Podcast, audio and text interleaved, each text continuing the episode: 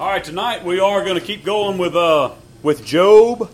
Uh, those of you that have been with us, you need to go ahead and realize that we'll probably be here for a year talking about Job. This is a big story. It's a long story, but it's good. And uh, we're going to be in chapter two tonight. We're going to pick up a little bit of what we did last week, uh, just to kind of rehearse some things. But before we get started, I'm going to have somebody read. We're going to read all the scriptures that we'll cover tonight, and maybe a couple more that I probably won't even have a chance to get to or touch on. So, whoever would like to, I'd like for one of you to stand up and uh, read Job chapter 2. We're going to read verse 9 through 13. Verse 9 through 13. Whichever one of you would like to read that for us. Then said his wife unto him, Dost thou still retain thine integrity? Curse God and die. But he said unto her, Thou speakest as one of the foolish of the foolish women speaketh. What? Shall we receive good at the hand of God, and shall we not receive evil? And all this did not Job sin with his lips. Now when Job's three friends heard of all this evil that was come upon him, they came every one from his own place. Eliphaz, uh, Eliphaz the Temanite, and Bildad the Shuhite, and Zophar the Naamathite, for they had made an appointment together to come to mourn with him and to comfort him. And when they lifted up their eyes afar off and knew him not, they lifted up their voice and wept. And they rent every one his mantle and sprinkled dust upon their heads towards heaven. So they sat down with him upon the ground seven days and seven nights, and none spake a word unto him, for they saw that his grief was very great. That's right. Now, we, we come to this place in Job's story uh, where Satan has attacked him once again. Now, we've already been through round one and we've talked about round two. Uh, somebody tell me real quick, what's the difference between round one and round two? Round one, he couldn't touch his body. Round one, he could not touch his body. Round two, God gave him the he gave Satan the permission to touch his body, but there was a limitation. He couldn't kill him. He couldn't kill him. So he could bring him down to the point of death, but he couldn't let him, you know, he couldn't bring him to death. Uh, so this is where we're at. Now, this time, the attack on his body uh, is something that's very, very, very serious. Now, Job's body, like we talked about last week, he's covered in boils, and the Bible calls it painful sores. We spoke a little bit about how bad this was, how that these boils are actually bursting open, oozing with pus. Some even have, you know, they've got worms growing out of them. They, because flies and junk are laying maggots in his wounds and um, they're growing in his mouth. His, his breath stank. It, it, was so bad that it actually began to change the color of his skin. Uh, it was really, really bad thing. If you want to get more about that, go out there on the website. We have our podcast out there, and you can hear all of last week's message, and that'll catch you up real quick on, on that. Now, Job has literally lost everything. His wealth is gone. His health is on the decline. His children are dead. It seems like everything he has lost except his wife and three friends. That's what we're talking about right here at the end of chapter 2. Now, as we said earlier, or as we said last time, Job's wife has really gotten a rough end of the deal here. I think a lot of times when we talk about Job's wife, uh, down through the years, I know I have, as I've heard preachers talk about her, preach on her, uh, she really gets a rough, rough end of the deal. Just, just like Thomas did. Y'all remember when Jesus, after Jesus has risen from the dead, he goes and he shows himself to his disciples, and uh, he comes into the room, and the disciples are sitting around the table there. Everybody except who? Judas. Judas is gone. Judas is dead at this time, right? He hung himself. Thomas isn't there the first time. They're like, "Hey, we saw Jesus." He's like, "Man, I don't. I won't believe it unless I see it."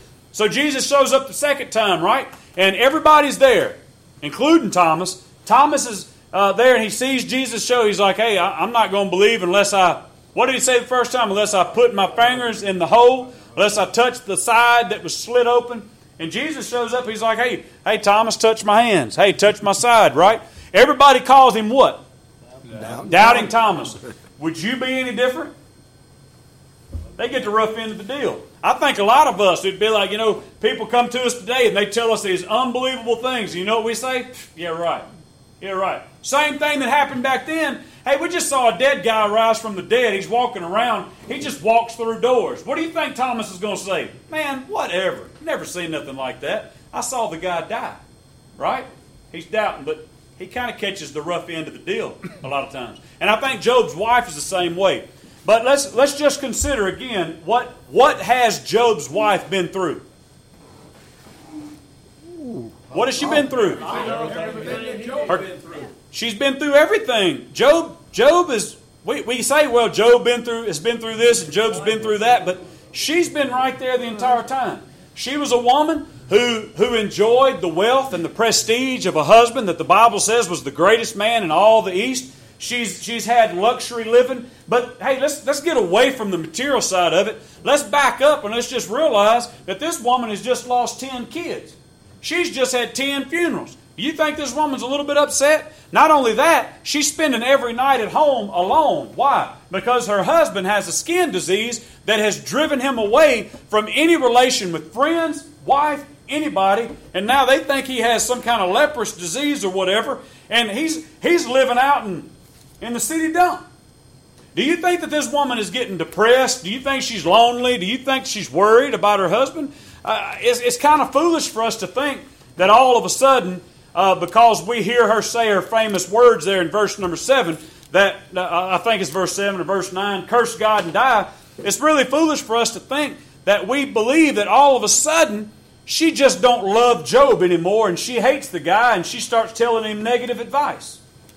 She loves this guy, and I believe that she's just as faithful to him as, as any other wife would be. I mean, she has she has borne at least 10 children to him. I don't know, there might be, have been more after that. I don't know. But at least 10 children have been born uh, through her. And, and, and she, she loves her husband, but yet, but yet she catches the raw end of the deal a lot of times. So let's just think for a moment that she's really laying there at night by herself and she's running over every possible thing in her mind that she could do to help get her husband out of this situation. So, what's the one thing that the devil's going to use against her? I've told you guys this before, and I'll never forget. Brother John preached a message one time. There was a man, Eric Torres, that came to church with us a long time ago. He was one of the greatest artists I ever seen in my life. This guy could take a pen and draw anything and make it look like it was going to walk off the paper. He was amazing. But he drew a picture for Brother John. He preached a message called The Battle for the Mind. And you had this brain, and there was a knot tied in the middle of the brain with two pieces of rope like a tug of war. There was an angel on one side, and there was a, the devil on the other side pulling the battle of the mind. This is where it all starts, isn't it? So, do you think that Satan was using the battle of the mind against Miss Joe? She's at home thinking about where her husband is, this great guy who now has been uh, just depleted of everything that he has. He's lost everything, and now he's out there in the city dump scraping his sores with, with a piece of pottery. You know, he's trying to itch and dig the maggots out of his arm. You think that maybe in her mind she's trying to think of what can I do to get him out of his misery? What's the one thing the devil tells her to say? Curse God and die. Why does he tell her to use those words? That's what he told God. Because that was the bet. that was the bet. The bet between God and Satan. Satan says, You give me the opportunity to afflict him the words that the devil used skin for skin. When you afflict somebody to that point, they will give up everything to save their self. And so God says, okay. So he says, she says, curse God and die. Not because she hates God. I don't, I don't believe that for a minute. I don't believe she's doing it because she's not a believer. This is Job we're talking about. Job, the same man who got up all the time in the mornings at the ends of the week, what did he do for his children? He went and made sacrifices for them. He wanted to make sure that his family was right with God. There's no doubt that this woman didn't understand and believe in this God that Job served. I don't think that she didn't hate, I don't think that she hated God or that she despised God. I think that she loved her husband so much that she was grasping for any straw that she had. And so, Job, curse God and die. Let's see what happens with that. Well, Job didn't do it.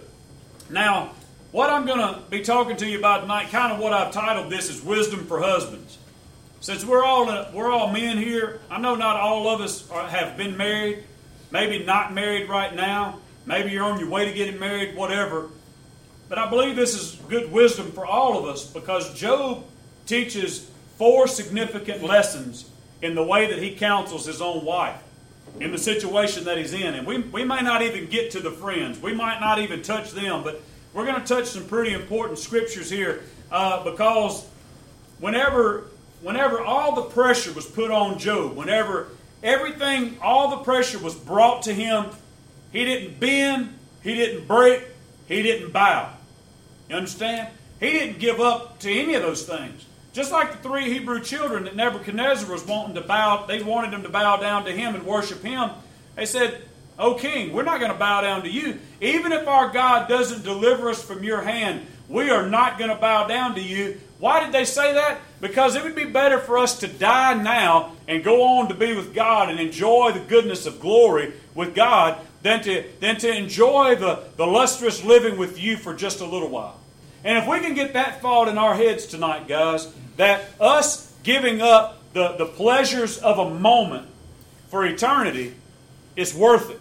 It's worth you giving up the, the stuff that's, that's very material right now for a little while, suffering now for just a little while, if you want to use that word, to enjoy all of the righteousness and the joys and the glory of heaven. Brother John? I was just thinking when you said that about Job, like he's the last guy on earth that really trusts God yet. And it reminded me that God has always had a remnant. Yes, he Even always down to has. One, Yeah, you know, you go in the New Testament, Paul, he always had a remnant. There was always somebody that stood for God beyond any expectation. right. But you know, Brother John, that's the point of what we're going to talk about tonight how that when everything got really, really bad, even when Job was down to this point in his life, he still held on to his faith. He didn't let it go. So look at look at verse 9 and 10 again. Somebody else, if you will, open your Bible up and read verse 9 and 10. We're going to recycle these two verses so that we can have an understanding of what's actually happening here. His wife said to him, Are you still maintaining your integrity? Curse God and die. He replied, You are talking like a foolish woman. Shall we accept good from God and not trouble? In all things, Job did not sin by what he had said. Now, the leadership, in my opinion, guys, the leadership that Job shows here is a leadership that every husband should strive to obtain. All right, and I'm going to try to unpack this. I've said it many times before that God has created men to be the spiritual leaders of the home, spiritual leaders of the church. Whenever those of you guys that were here with me in the very beginning, whenever I began to try to, and I don't mean to say I as if I'm the one that done it. It was several of us that done it. But when we began to try to grow a men's group here, there was just a few of us. I remember growing up in a church, Brother John, the pastor, and there were only three men there. He was one of them. The other two was David DeVille and James Irby. All the rest of them were just women. The men didn't see, for some reason, they did not see their role. They didn't understand their role. So while I'm saying that, let me just put a plug in here because people ask me all the time, what's the point of the men's retreat? Why do y'all keep doing this? The, all, the whole point of our men's retreat is to help men find who they are in Christ and help them recognize their God given role as men. Period. That's it. I don't care if you ever come to New Life Church, but I'd love for you to go somewhere. It's not about growing our church. But what you've heard me say before is that whenever, if you want to see the strength and the health of church, of a church, any church at all, walk into the church when it's at its fullest capacity on a Sunday morning, Easter, whatever, not Easter, any Sunday given Sunday morning, less visitors there, and count the back of the heads of the men. Depending on how many men are there in that church, will show you the strength of that church spiritually. Why do I say that? Because all the way down through the Bible, God has placed the responsibility of spiritual leadership in the home first. He created the home first. He did not institute the church first. In the home first, He gave it to the man. He wanted it to be that way. But yet, we have abdicated our, our responsibility down through the years, and we've just kind of kind of just passed it off and sloughed it off like it wasn't anything. I believe with all my heart that women's lib was part of the reason for this. Women's lib comes along, and this is what my grandma said. She said, whenever women started wearing bras, everything went to hell. In, in her mind, like that's when it brought everything together. I don't know if you can necessarily agree with that, but that's what Grandma said, all right? In other words, she was saying that whenever, when women's libs started coming around and, and, and women wanted to start having the role of the man, you know what the man did? The man said, Here you go.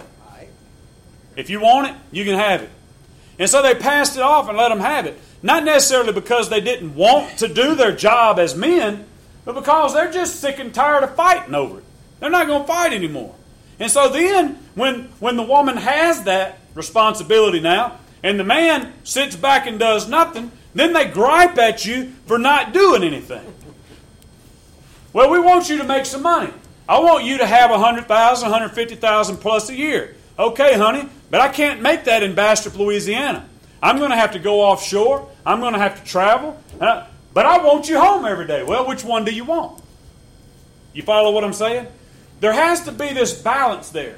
The good thing about God is that God created a perfect balance.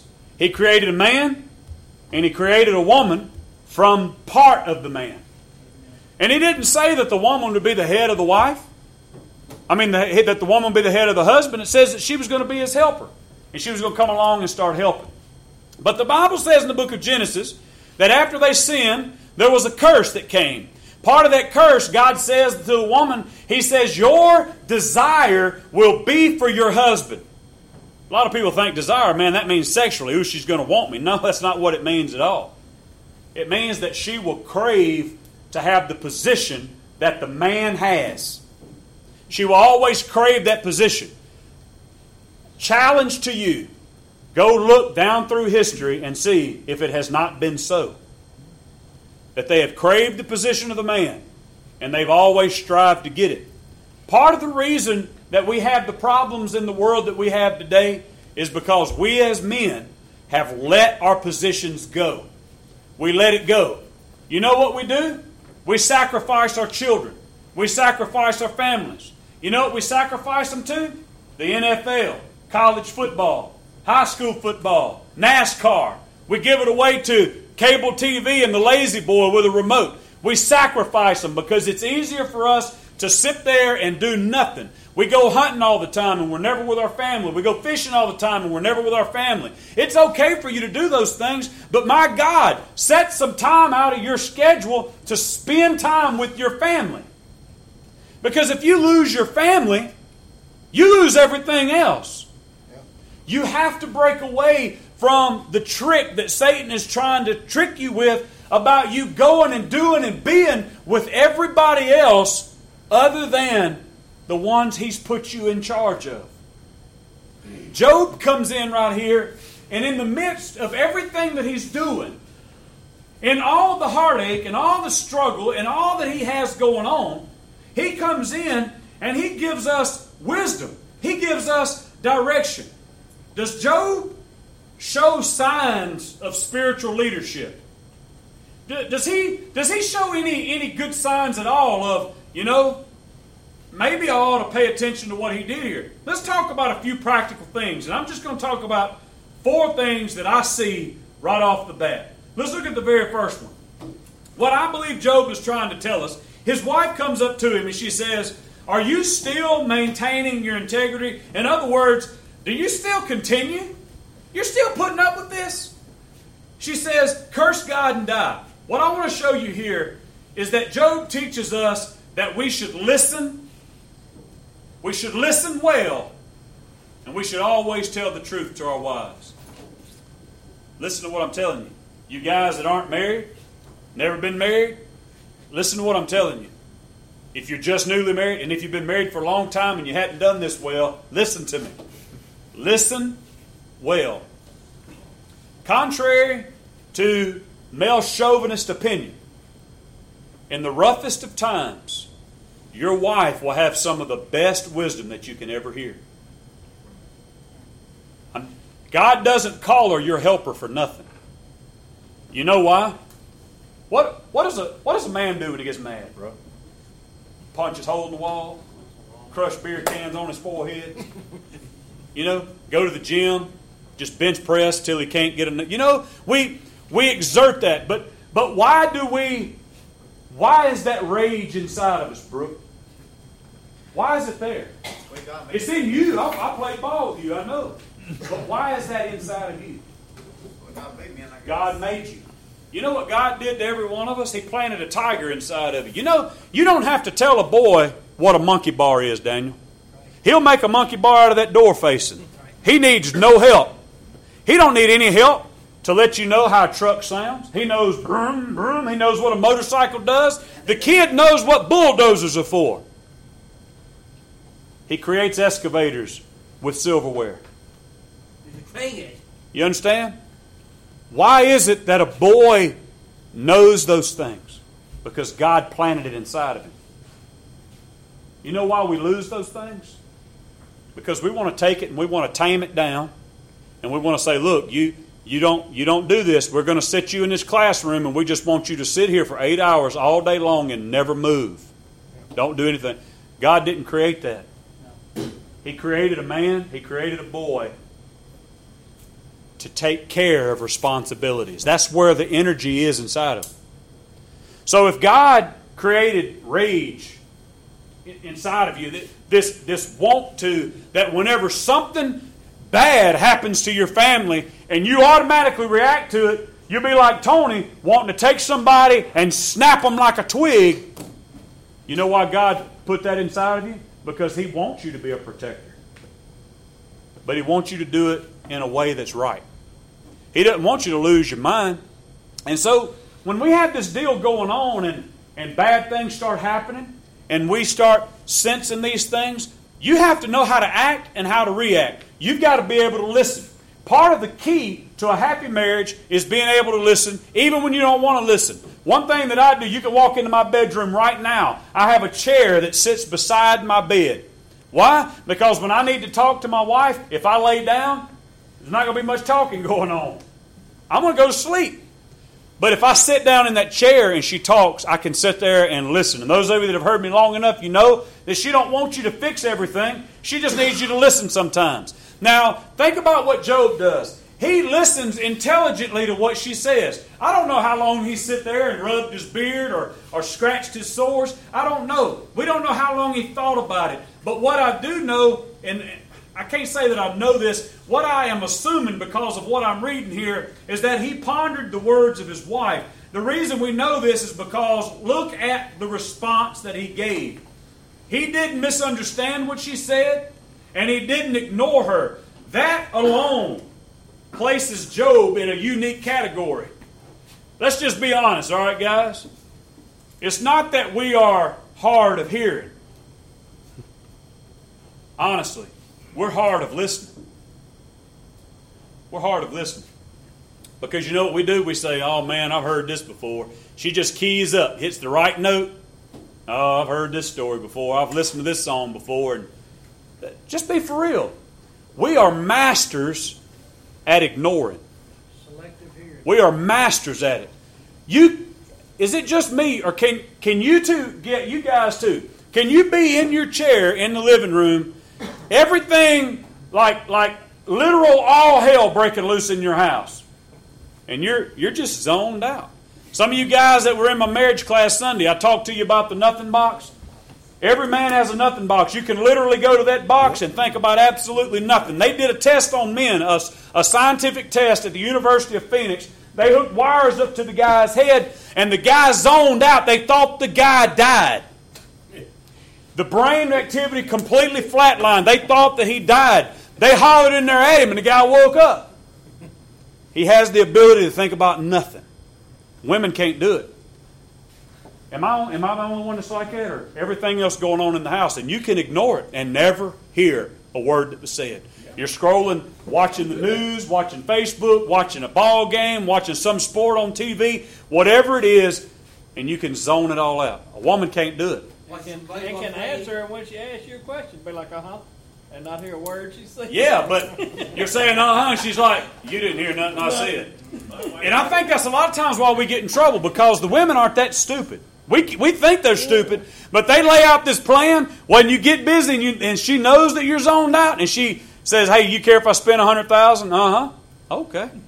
And she goes and spends a hundred thousand and said, Well, you said I could. I ain't never said that, right? Oh, well, you did. I recorded it. Here it is. You know? So you get yourself in trouble. But look at what Job did. You know, Job Job listens. And, and, and most marriages have, have difficulties, don't they? Let's just face it. All right, do you know why marriages have difficulties? It's not just because she's a woman. Because we're zoned out. it's because there's a short in the wire, isn't it? But the reason we have marriage problems, guys, is because there's two, two imperfect people living under the same roof. And whenever there's two imperfect people, there's going to be imperfect things that happen, and you're not always going to see eye to eye. You're not always going to agree. So it's, it's not the best thing to do to just zone out and not pay attention. Now, when we need to understand, and what we need to understand is that there are crucial times in a marriage, crucial times in a relationship, and you need to be paying attention to it. So, what I'm trying to tell you to do is listen. Try to listen and listen to what's being said. Why? Because when you listen, it gives you the opportunity to speak the truth. And this is the second part of what I'm telling you on this first point. We might not even get through with these points tonight. I don't know. Always tell the truth, guys. Always. Another one of my observations is for 16 years I've been doing this for pastoring. I've been counseling couples, of whatever. One thing I believe is one of the hardest things that we do or don't do is that we don't tell the truth to each other. A lot of times, and I want to be sure I get this across right, but a lot of times I think we're afraid to really say what, what we're feeling. Sometimes I think we as men, and my daddy was guilty of this, and I try not to be. But I can never remember a time whenever my dad, my dad would be 63 today, by the way. Today's his birthday. 63 years old, been gone. August to be five years he's been gone. Really? Been five, be five years. Yeah, don't it don't seem like it, but I never saw my dad ever sit down and have a legitimate conversation with my mama. He never sat down and had those conversations with me and Jackie. So I was telling Justin today, I pray for I pray for you guys that you still have your dads. One of the prayers that's on my heart all the time is that we would be able, that you, I can't anymore, I don't have a father, but that you would be able to have such a relationship with your dad that you aren't afraid anymore to talk about the real thing. Because our dad intimidates us. My dad intimidated me. He's a big burly guy. I can see I, I intimidate my son. And I don't I don't in a way I want to be that way because whenever I say something I want him to know that I mean what I say. But at the other time, I want him to know that whenever he can come talk to me, I want him to be able to come talk to me. So I pray for you guys to know that that you need you need to be able to work towards getting to a place to where you can talk about the spiritual things with your dad. The things that really matter. You know, fishing, hunting, changing your oil, man stuff, that's all good. But what really matters is being able to talk about life. Real life. What's going to happen to you when you die? You know, I hate to say, but it was only until the last three three weeks of my dad's life that I ever spoke to him about his relationship with God. I was his pastor, man. I was his pastor for ten years. I never really talked to him. I, I knew my dad was saved, but I never had those those deep talks. So when you when you start to listen to your wife, when you start to listen to your kids, come to that place to where you talk about the real thing. Be honest. It's okay for you to be vulnerable. It's okay for you to look like, oh, you know, I'm not I'm not the big macho guy. Thank God. You know, it gets sickening sometimes to just be around macho guys all the time. You know, I want to I like I like to see a guy who's just real, who's like, you know, I don't know how to do this. I don't get it. I don't understand. I'm, I'm lost here. I don't. I'm not going to make it if I if I don't come to this point or that point. Part of wisdom is knowing what you don't know, and you have to come through that. And I and I fully believe that what what Job did right here. Look at what he did. This woman comes in and she says, "You're you're still putting up with this. Why don't you curse God and die?" And I believe with all of my heart that Job's sitting there thinking, he's like, this this is poor counsel. This is not this isn't right. You know, maybe he's pondering his thought and he's like, I, I can't agree with her. We know that he didn't agree with her because he looks at her and he says, You're talking like a stupid woman. He doesn't call her wicked, but he does call her foolish. He said, You are talking like a foolish woman. Somebody that, that thinks that there is no God and that we don't have anyone to answer to. Speak truth. Guys, listen. You are not always right. And guess what? Your wife isn't either. But you know what? If your wife is coming to you and giving you advice, and she's trying to, to help you, be man enough, be comfortable enough in who you are in Christ to say, you know, I don't agree with that and I don't think that's right. And the reason I don't think that that's right is because of this. And you know where you're going to get that because of this part? It's going to be because you've spent time here in God's Word. And whenever you spend time right here in God's Word, you're going to know. You're going to say, well, you know, I know good godly counsel because I've been applying this to my life. I've been reading and I've been studying it. And I know that whatever this is that's happening, and I'm thinking like I'm Job, whatever this is that's happening to me, the one thing that I do know is that I know God's sovereign. That's all that Job said. Look at his theology. Look, look right there in verse 9, guys. What does he say right there in verse 9? He said, Are we supposed to accept all the good things that God has to offer? Is that 9 or 10? 10. Verse 10. Do we accept all the good things that God has to offer and we reject the bad things? Job's saying, are we, are we supposed to enjoy all the good Christmases that we had because we had enough money to buy everything? But when we have when we don't have as much and we can't buy our kids as much, are we not still supposed to enjoy that because we have each other? Do we blame God because we've come up short this, this month? Do we blame God because, well, you know, my, my health this month isn't as good as it was last month or last year? Do we just blame God because that's happening, or do we ever just say say that you know that well you know my my responsibility is here too, and what what is was was the sickness Job's fault and Job's responsibility? No, it wasn't. But he said, you know what? If God sees fit to allow such things in my life, I'm going to worship God anyway.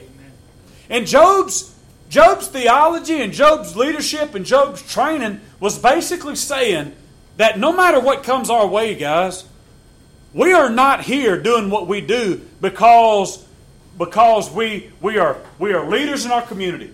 We are not acting the way that we're acting because I'm the mayor or because I have the title of I'm the greatest man in the East. We're not doing this. Hey, you know what? A pastor friend of mine told me when he became a pastor, he said the first thing that he did, his kids were 8 and 10 years old. Whenever he sat down with his kids, he said, Guys, we are not going to act the way we act because I am now a pastor.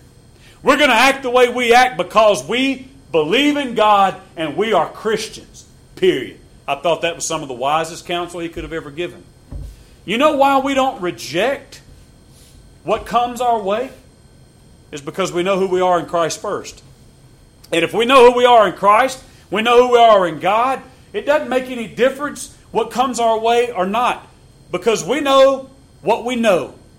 And whenever you don't know other things, you go back to what you do know.